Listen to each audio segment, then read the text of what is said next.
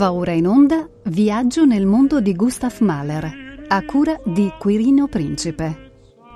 Prima trasmissione. Musica da un'adolescenza infelice. Il ciclo Viaggio nel mondo di Gustav Mahler va in onda con il sostegno della Banca Cassa di Risparmio Firenze.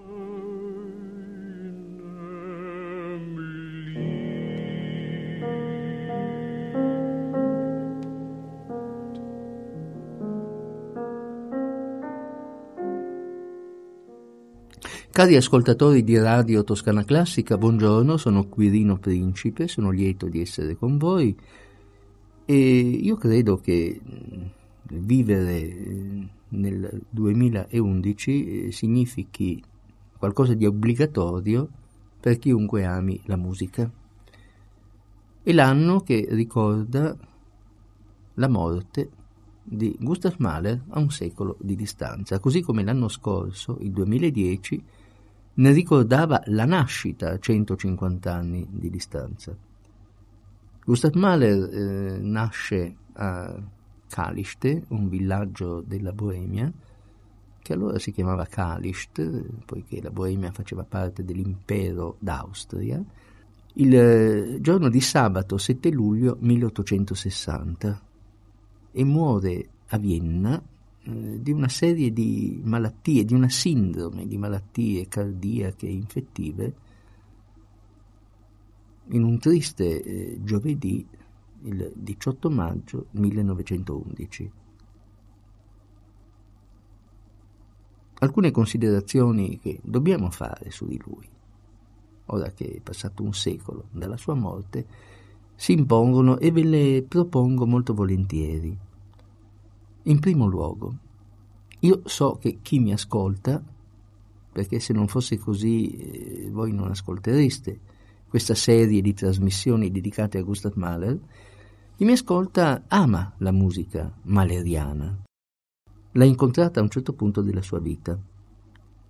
Non solo, ma chi ama la musica maleriana, se è vero che fa parte della elite ristretta di chi ama quella musica che io chiamo forte e che altri chiamano classica, con eh, minore proprietà linguistica, non possono non riconoscere in Gustav Mahler uno dei grandi beniamini, dei prediletti degli amanti della musica e uno dei compositori oggi più ascoltati, più amati, più seguiti.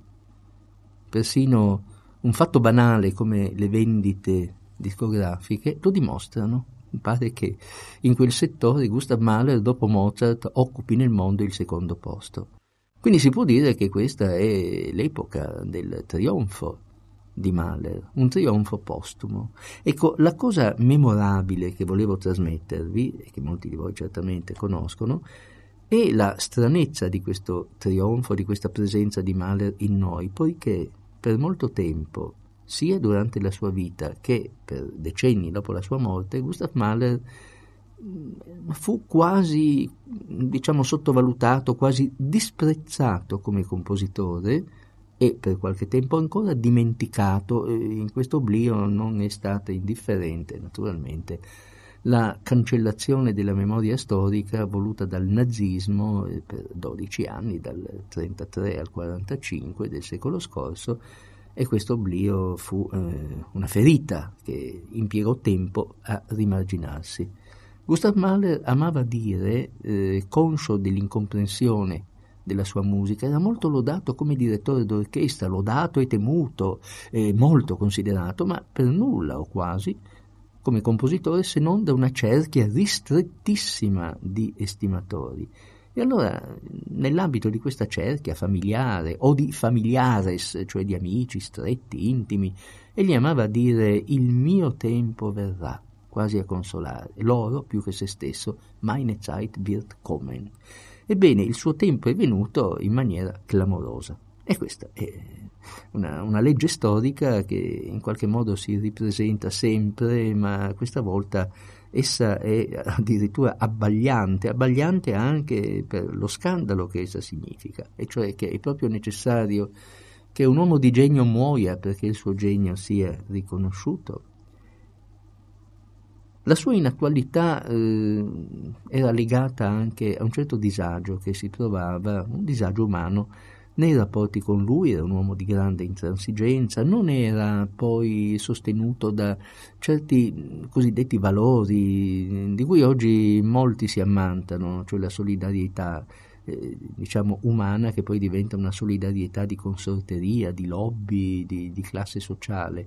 La sua solidarietà era fortissima, ma si rivolgeva soprattutto a coloro che erano i disprezzati, i paria, i poveri, gli ultimi. Si potrebbe dire, a proposito di questo tema su cui ritorneremo, quindi era un uomo profondamente cristiano, di, di concezione del mondo. Non credo che lo si possa dire. Mahler, nato da una famiglia ebraica semi-praticante, ma in realtà agnostica, fu agnostico per tutta la vita non fu mai né ebreo praticante né dopo la sua conversione al cattolicismo cristiano veramente. Non conosceva bene neppure diciamo, la, la dottrina cristiana, apprezzava alcuni aspetti della morale cristiana.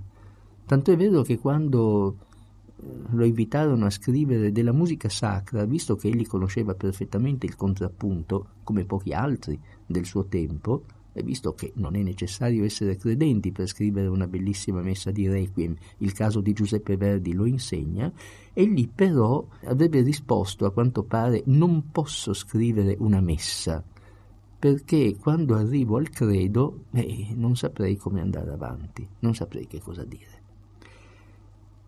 Ci sono delle caratteristiche nella musica di Mahler costanti. La musica di Mahler è un immenso itinerario variegato e complesso e delicato. Delicato perché è complesso. Basta spostare qualcosa con un colpo di pollice e tutto incomincia a deformarsi. Ecco, questo vale per gli esecutori, per i direttori d'orchestra, per i cantanti. Mahler va trattato con grande intelligenza e con grande conoscenza della sua musica. Un cantante che interpreti un suo lead deve conoscere tutte le sinfonie, un direttore d'orchestra che diriga le sue sinfonie deve conoscere tutta la sua opera cantata e lideristica. L'ascoltatore che vada ad ascoltare una sua sinfonia deve conoscere molto bene tutta la sua opera e i suoi leader, ecco, altrimenti la conoscenza di Mahler resta molto superficiale in fondo anche abbastanza inutile.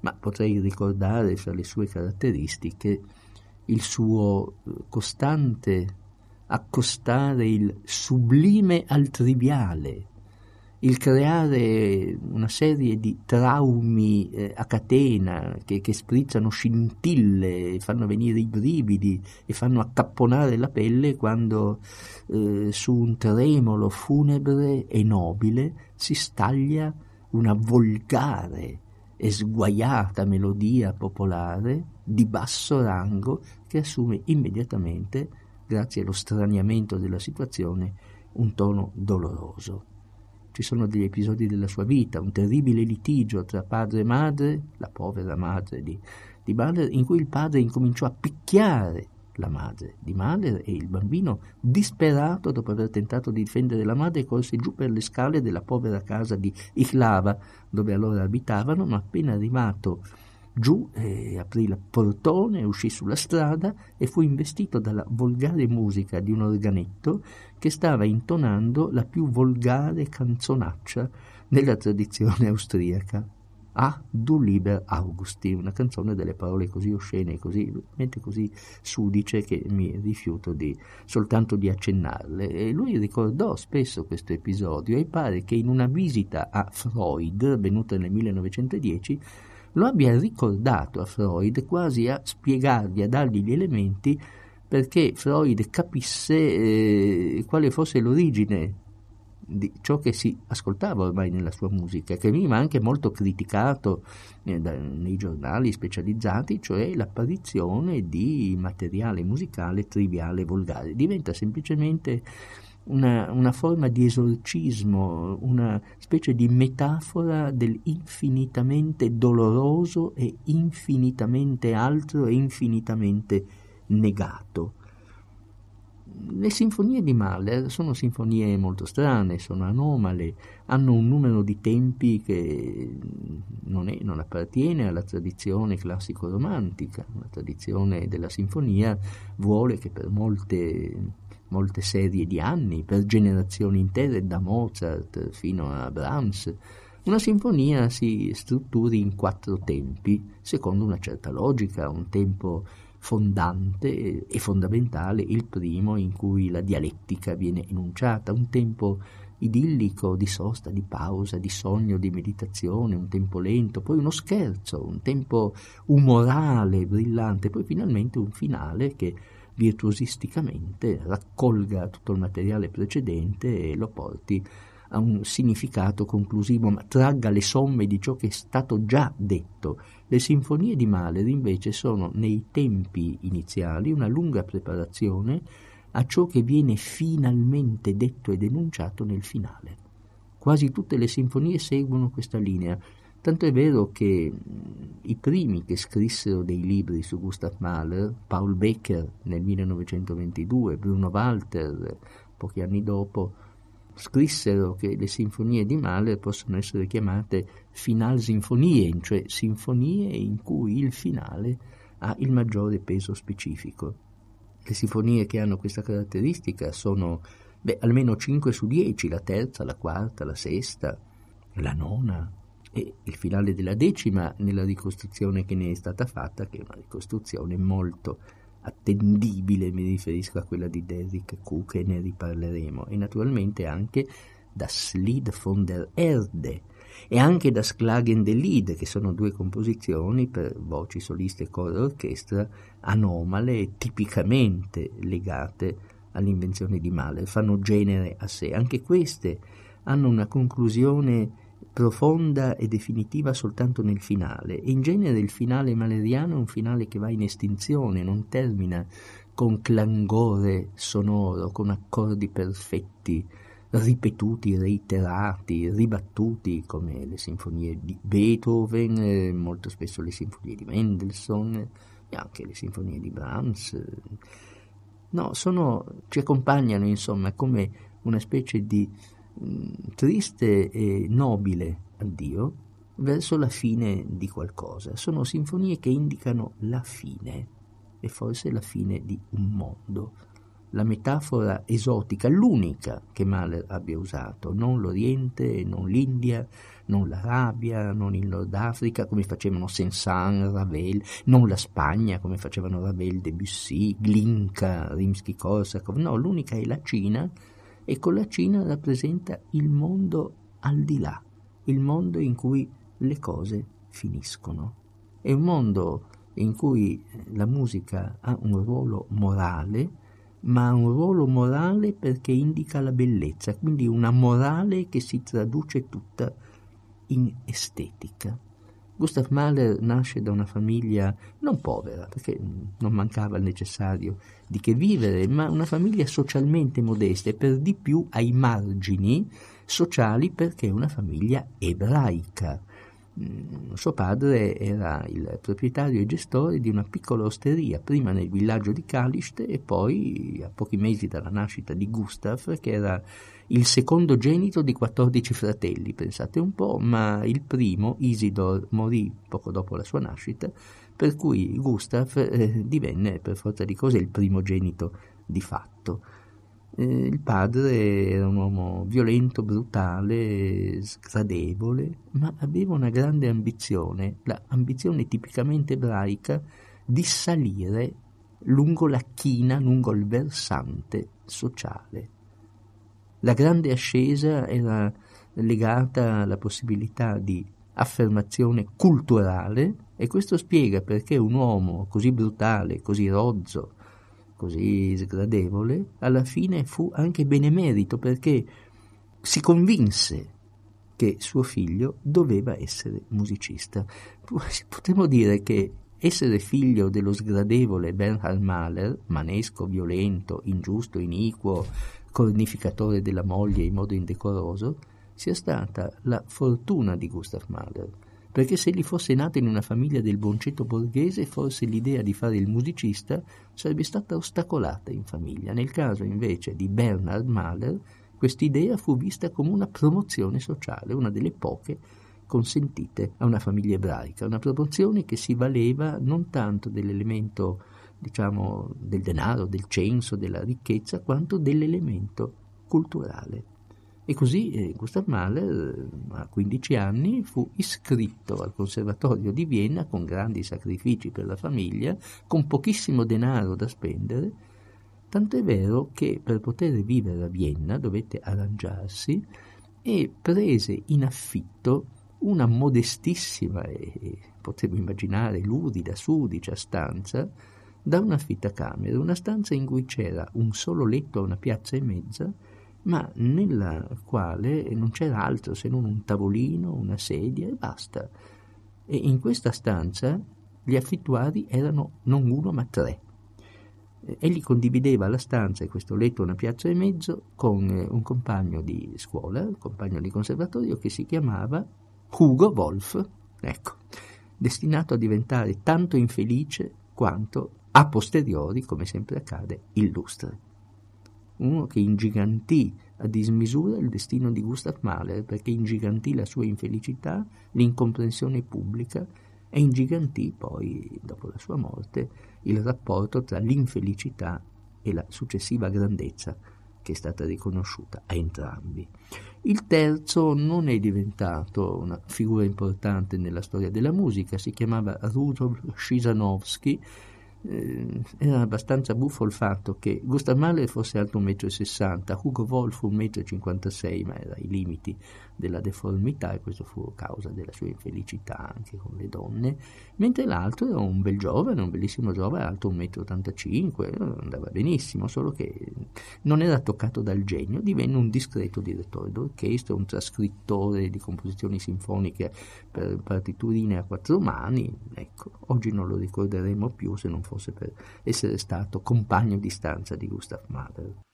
I tre frequentavano il conservatorio ed era abbastanza difficile convivere quando uno di loro doveva comporre qualcosa per la scuola, cioè fare un compito di armonia, un compito di composizione, perché per questo tipo di lavoro occorre silenzio assoluto, tranquillità, solitudine, come sa qualsiasi musicista che mi stia ascoltando.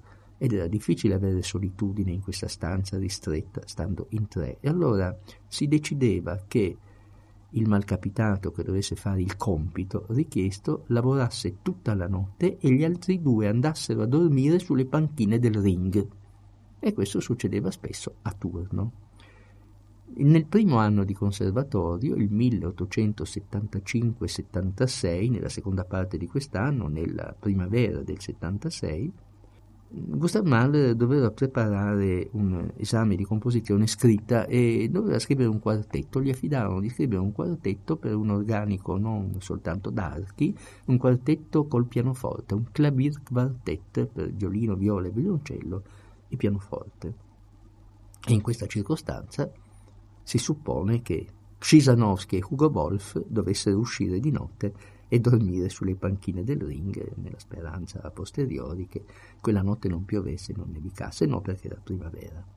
Il lavoro scolastico di Gustav Mahler evidentemente fu oggetto di uno singolare attaccamento del ragazzo, il quale poi non compì il quartetto, scrisse soltanto il primo tempo e ci ha lasciato l'abbozzo di uno scherzo in sol minore che non, non è eseguibile, solo che la materia musicale di questo scherzo è stata poi utilizzata da un compositore russo del Novecento, Alfred Schnittke, in un suo concerto grosso. Ne ha fatto un trattamento splendido.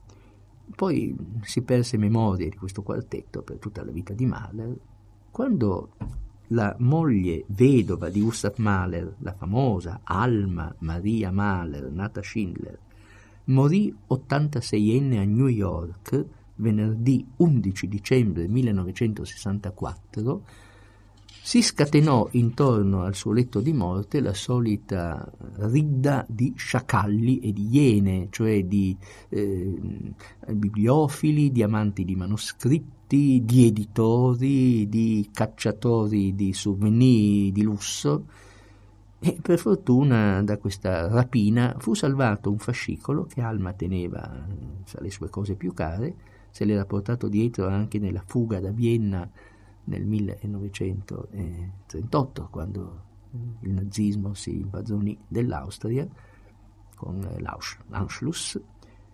E questo fascicolo era un normale insomma, raccoglitore, un faldone che aveva una scritta sulla copertina Frühe Compositionen, cioè prime composizioni, composizioni infantili dei primi anni, in cui accanto ad abbozzi di due leader su testi di Heine, Es fiel ein Reif e in wunderschönen Monat Mai sono leader ineseguibili perché sono appena accennati, quindi sono peggio che incompiuti, e un abbozzo del quarto tempo della, di quella che sarebbe diventata la terza sinfonia, il canto su versi di Nietzsche, ecco c'erano i fogli di questo quartetto con pianoforte la morte di Alma non impedì quindi che questi fogli fossero salvati dallo scempio e dal, dal furto e eh, poi fossero editi ed eseguiti. Questo primo tempo di un quartetto incompiuto è di tutte le musiche di Gustav Mahler che ci sono pervenute la più antica perché è datata 1876. E allora noi ne ascoltiamo una parte significativa. Dura circa 11 minuti questo primo tempo, ne ascoltiamo più, poco più di metà. E che cosa ascoltiamo? Ascoltiamo eh, l'esposizione delle idee, cioè ci sono tre temi, due fondamentali, uno secondario, mm, è molto significativo l'abile trattamento, eh, la scrittura polifonica, soprattutto nella parte dedicata allo sviluppo, anche se il principio in realtà può essere considerato semplice, ci sono degli accordi ribattuti del pianoforte e poi c'è l'entrata successiva dei tre strumenti ad arco, ma è molto significativo il primo tema, che poi è un motivo che si sviluppa in tema piuttosto, per molto tempo resta un motivo, una semplice sequenza di tre note che sono La, il Fa superiore e Mi, La, fa mi. E io credo che questa sia una palese citazione di qualcosa di più che illustre, perché se andate ad aprire lo spartito per canto e pianoforte di Tristan Disolde di Richard Wagner, vedrete questo gesto, questo grande gesto che poi termina con il Tristan accorde e qui invece si sviluppa in modo diverso. È probabilmente un omaggio all'inizio di Tristan un Disolde, come dire questo è questa è l'origine, questo è il mio Vangelo, il mio Vangelo di Giovanni, in principio erat verbum, in principio erat Wagner e in particolare era il Tristan Accord. E noi ascoltiamo questa importante sezione del quartetto, cioè del primo tempo del quartetto, l'unico tempo compiuto di Gustav Mahler del 1876, nell'esecuzione di un ensemble italiano valorosissimo, il quartetto Michelangelo.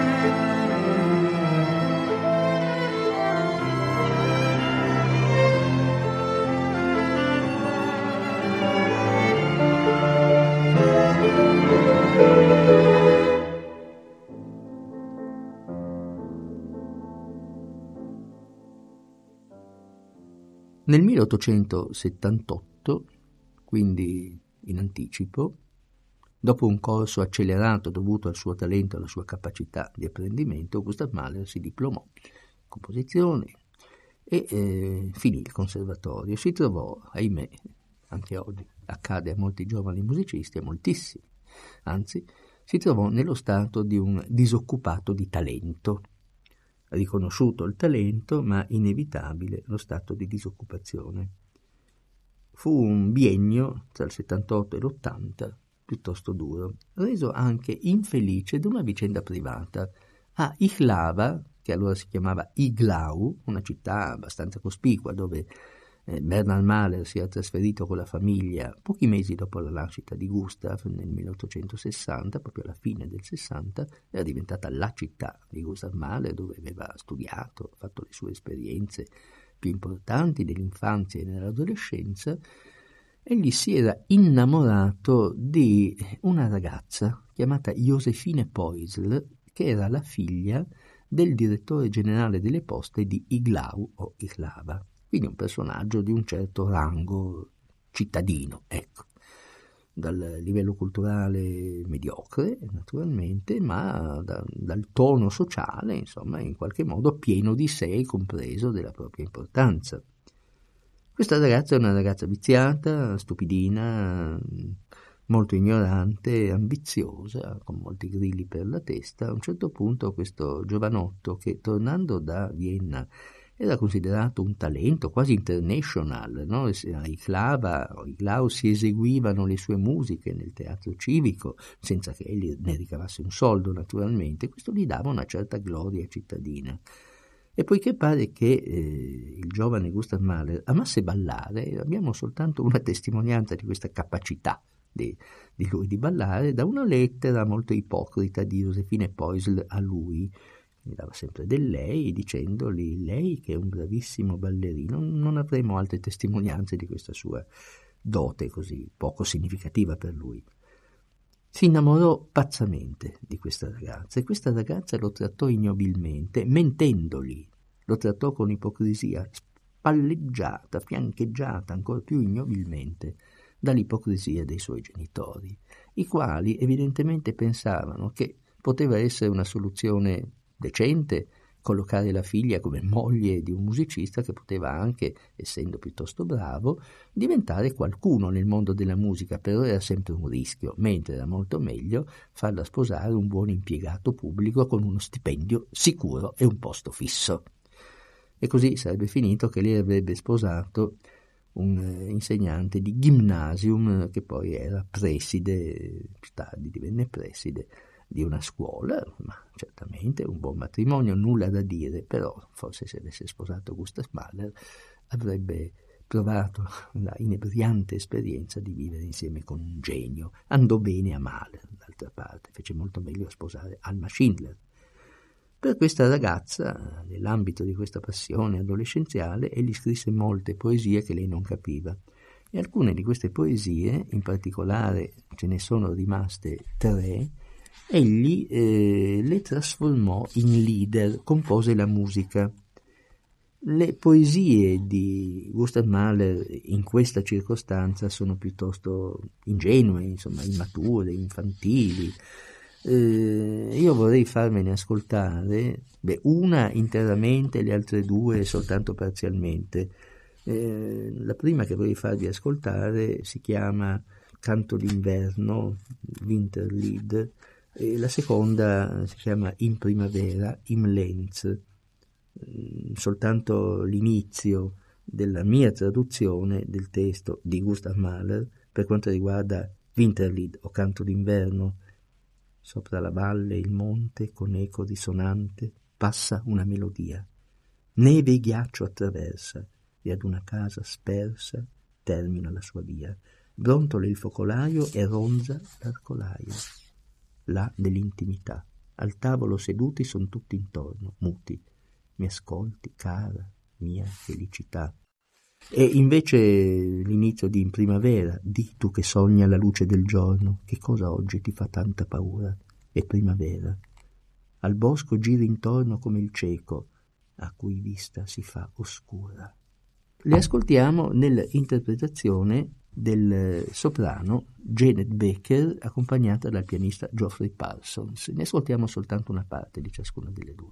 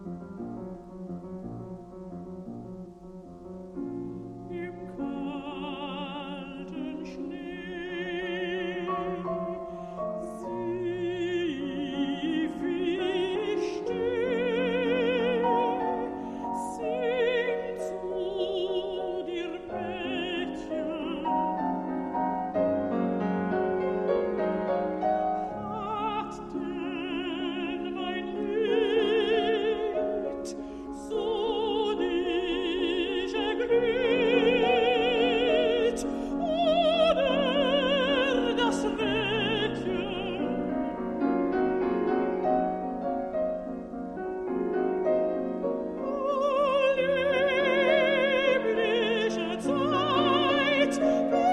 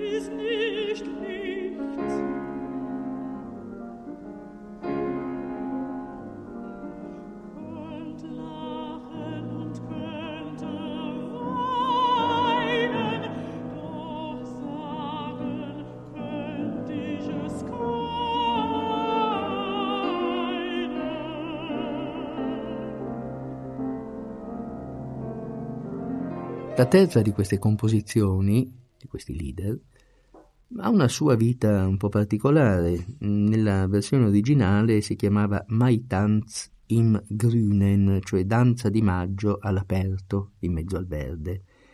Poi, alcuni anni dopo, questo lead, con dei cambiamenti, soprattutto nel, nell'uso degli accelerando e dei ritardando, che rispetto alla versione originaria sono tutti spostati, tutti capovolti, dove c'era un accelerando, poi c'è un ritardando e viceversa, c'è una concezione diversa del testo, di come il testo vada interpretato dalla musica e quindi dall'esecutore, essa si è chiamata Hans und Grete, e ne riparleremo. Vorrei leggervi il testo, anche perché almeno nella versione originaria, Mai Tanzim Greenen, che è interpretata, sarà interpretata in questo caso dal baritono Thomas Hampson e accompagnato dal pianista David Lutz, la, l'ascolto sarà integrale, molto breve naturalmente. Io vi leggo la mia traduzione. E qui mh, mm, Mahler sa dirci qualcosa di più e di meglio. Giro, giro tondo, Venga con noi che è contento del mondo. Chi ha brutti pensieri a casa li lasci, chi la sua bella copre di baci come deve essere felice. Di Hans, e tu non ne hai proprio nessuna? Su, cercatene una, una cara ragazzina, che sia anche carina. Dai, dai. Giro, giro tondo. Ma Gretchen, te ne stai sola soletta? Che fai? Sbirci quel Hans? Fai la civetta? Già, maggio verde entra nelle vene. Come frizzante quest'aria che viene. E Hans che fa? Statelo a guardare. Eccolo là che cosa ballare. Cercava una bella ragazzina e... Dai, dai, ecco che l'ha trovata. Dai, dai, dai. Giro, giro tondo, giro tondo, giro, giro tondo. Ringel, ringel, rein, wer fröhlich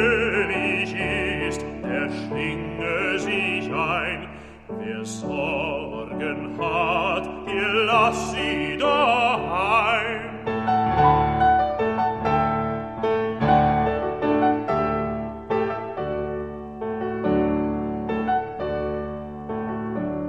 Wer ein liebes Liebchen küsst, wie glücklich der ist, bei Hänsel, du hast ja keins, so, so,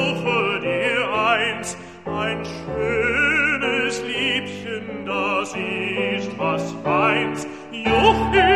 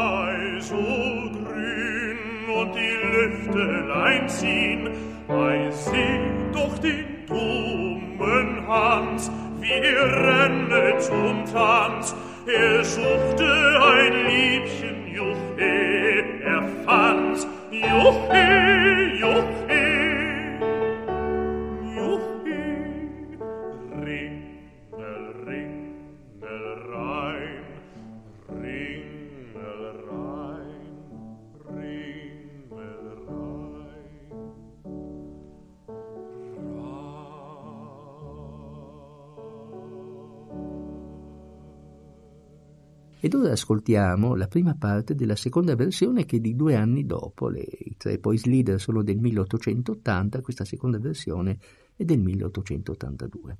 È cantata da Janet Becker con Jeffrey Parsons al pianoforte.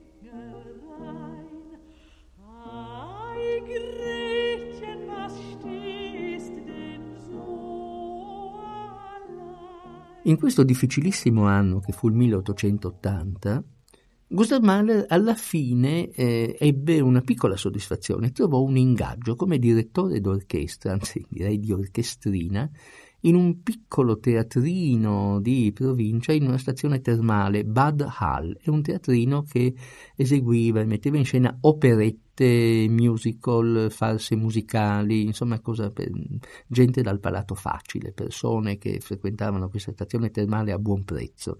Ecco, si dice che, così racconta Alma eh, Mahler nelle sue memorie, dice che il marito le raccontava, che nel contratto di ingaggio era previsto che Mahler avrebbe dovuto anche eh, agire come attore cantante comico in falsetto in certe scene di operette triviali, così scollacciate, boccaccesche, e che Mahler si rifiutò. E poi Mahler si sarebbe pentito, avrebbe detto peccato perché avrei imparato alcuni aspetti interessanti del mestiere teatrale. C'era poi una clausola in questo contratto. Il signor Zverenz, eh, sovrintendente di questo teatro, aveva una bambina di pochi mesi, appena nata, e Mahler si doveva impegnare a portarla in giro in carrozzella almeno per un'ora al giorno faceva parte insomma, del suo contratto di ingaggio e questo purtroppo egli lo trangugiò e lo digerì. Fu un anno sì, duro, però almeno egli incominciò a lavorare, a guadagnare qualcosa, ma la sua vita interiore gli offriva spazi immensi. C'è una fiaba dei fratelli Grimm che si intitola, nell'originale, Der singende Knochen, l'osso che canta, e racconta di eh, una nobile regina, la quale, bellissima fra l'altro, la quale è rimasta sola al vertice del regno, ha bisogno di un marito, di uno sposo, ma vuole che lo sposo abbia delle doti, delle doti eccezionali. Allora si tratta di questo. La prova consiste nel imporre a chi voglia aspirare alla mano della regina e quindi al trono di andare a cercare in una foresta un leggendario fiore rosso che da sempre da secoli si dice nascondersi eh, in mezzo al fogliame, alla vegetazione, insomma in una sterminata massa di, eh, di oggetti che, in, in, un intrico vegetale che lo nasconde, lo ha sempre nascosto agli occhi di chiunque, ma chi riuscirà a superare questa prova avrà la mano della regina e la corona di re. Due fratelli decidono di mettersi eh, fraternamente eh, alla ricerca del fiore rosso. Uno è buono, gentile, leale, onesto, l'altro invece è geloso, invidioso, malvagio, egoista, pronto a tutto, pur di affermare se stesso. Dopo ricerche accurate, baciato dalla fortuna, in qualche modo benedetto dalla fortuna, il fratello buono trova il fiore rosso e buono com'è e ingenuo corre dal fratello cattivo che si trova in un altro luogo della foresta in inutili ricerche e glielo mostra. Il fratello eh, finge soddisfazione, ma nel momento in cui il buono volge le spalle lo uccide. Lo uccide e lo seppellisce ai piedi di un salice, dopo essersi impadronito del fiore rosso, con l'intento di andare a corte e di mostrare questo fiore alla regina. Così fa, e naturalmente passa un certo tempo prima che eh, la regina decida quindi di cedere alla evidenza e di sposarlo.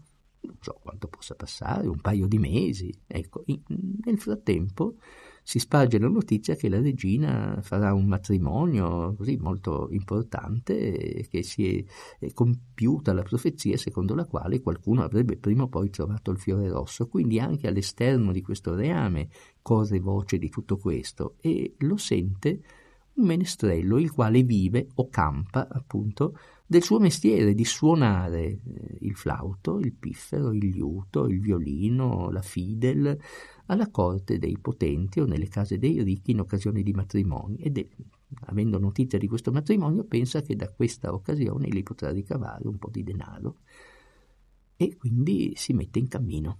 Si mette in cammino, attraversa il confine tra il suo reame e quello della regina e a un certo punto è stanco, vede un salice e decide di riposarsi per un po' all'ombra di quest'albero.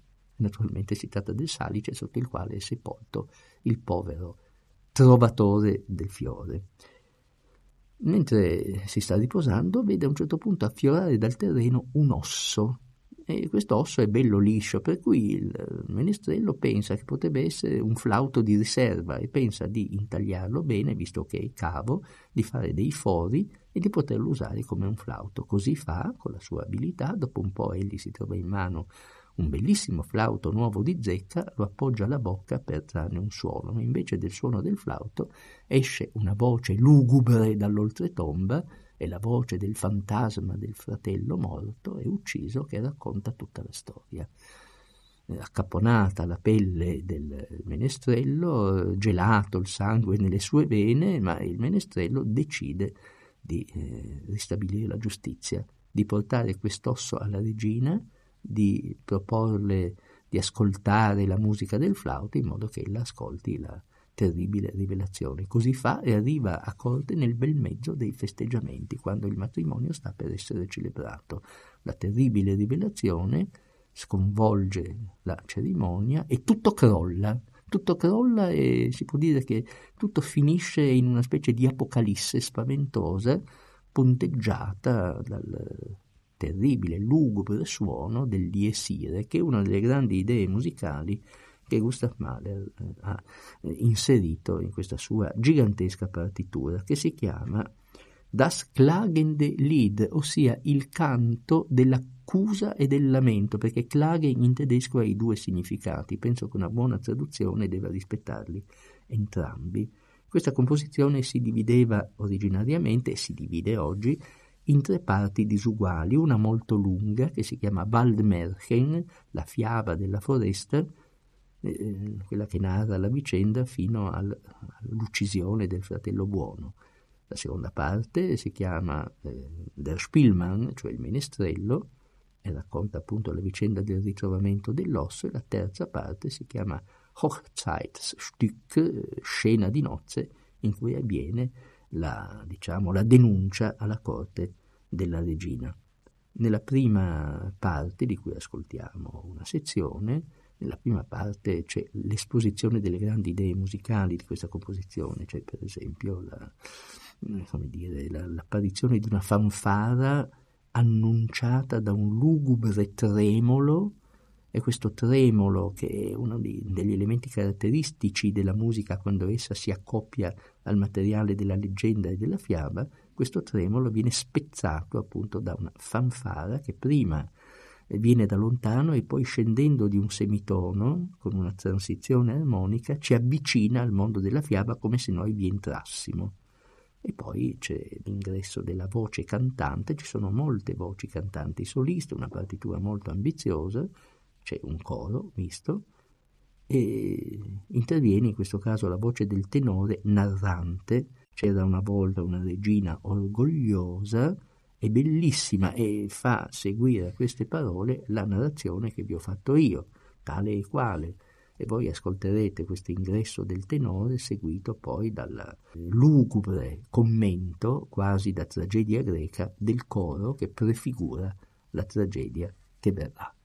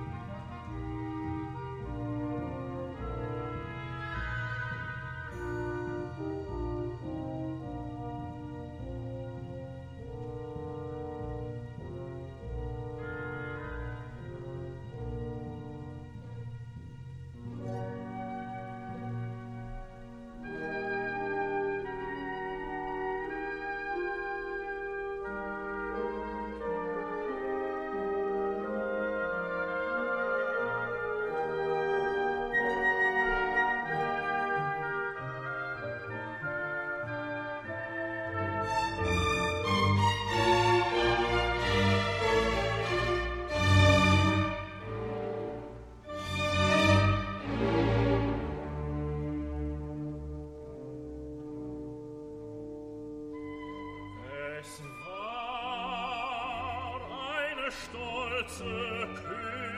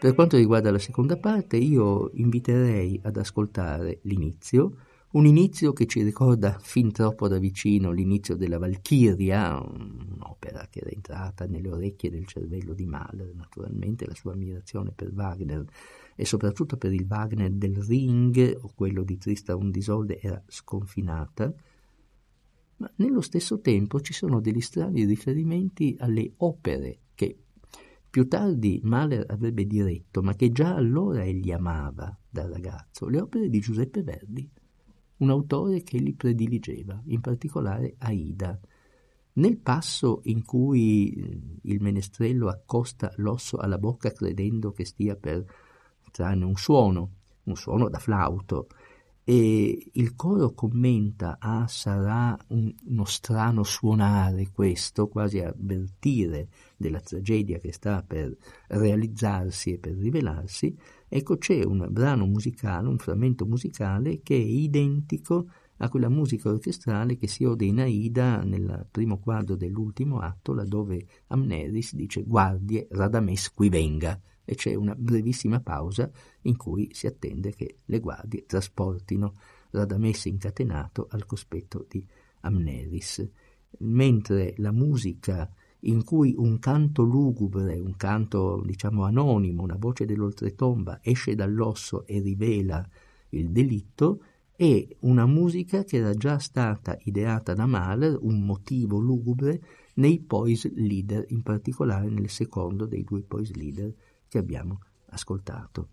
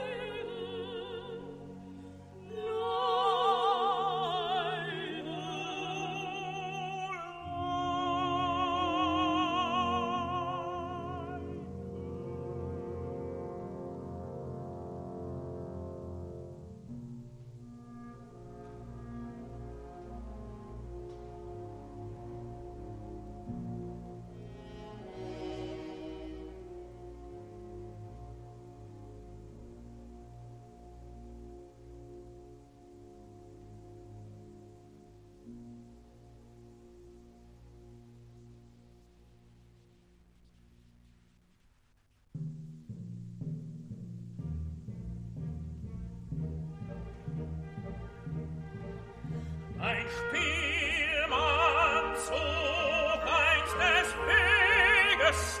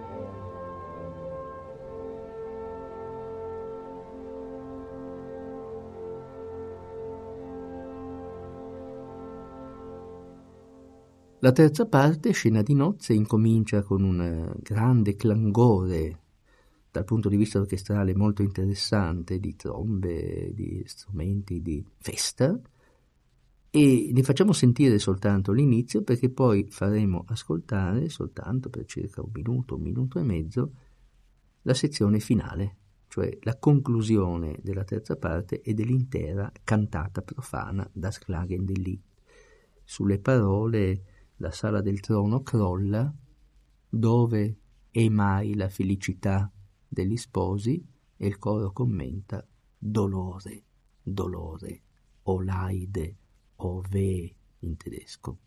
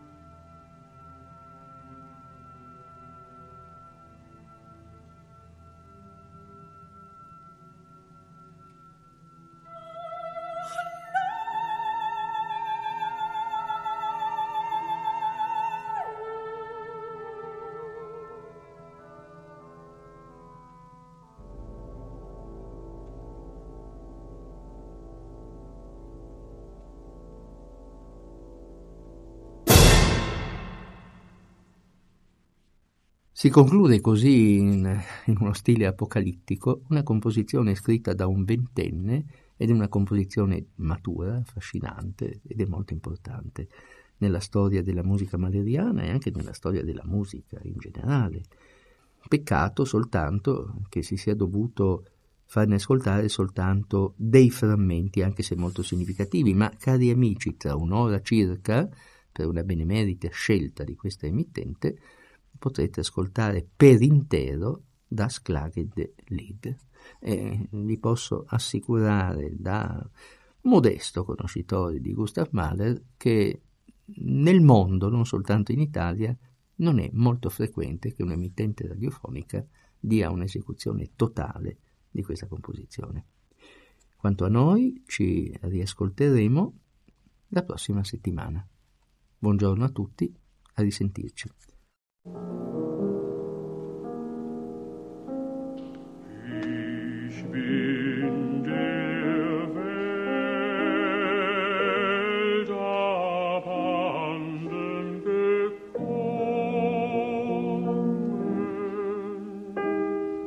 Abbiamo trasmesso Viaggio nel mondo di Gustav Mahler, a cura di Quirino Principe. Prima trasmissione. Musica da un'adolescenza infelice. Il ciclo Viaggio nel mondo di Gustav Mahler va in onda con il sostegno della Banca Cassa di Risparmio Firenze.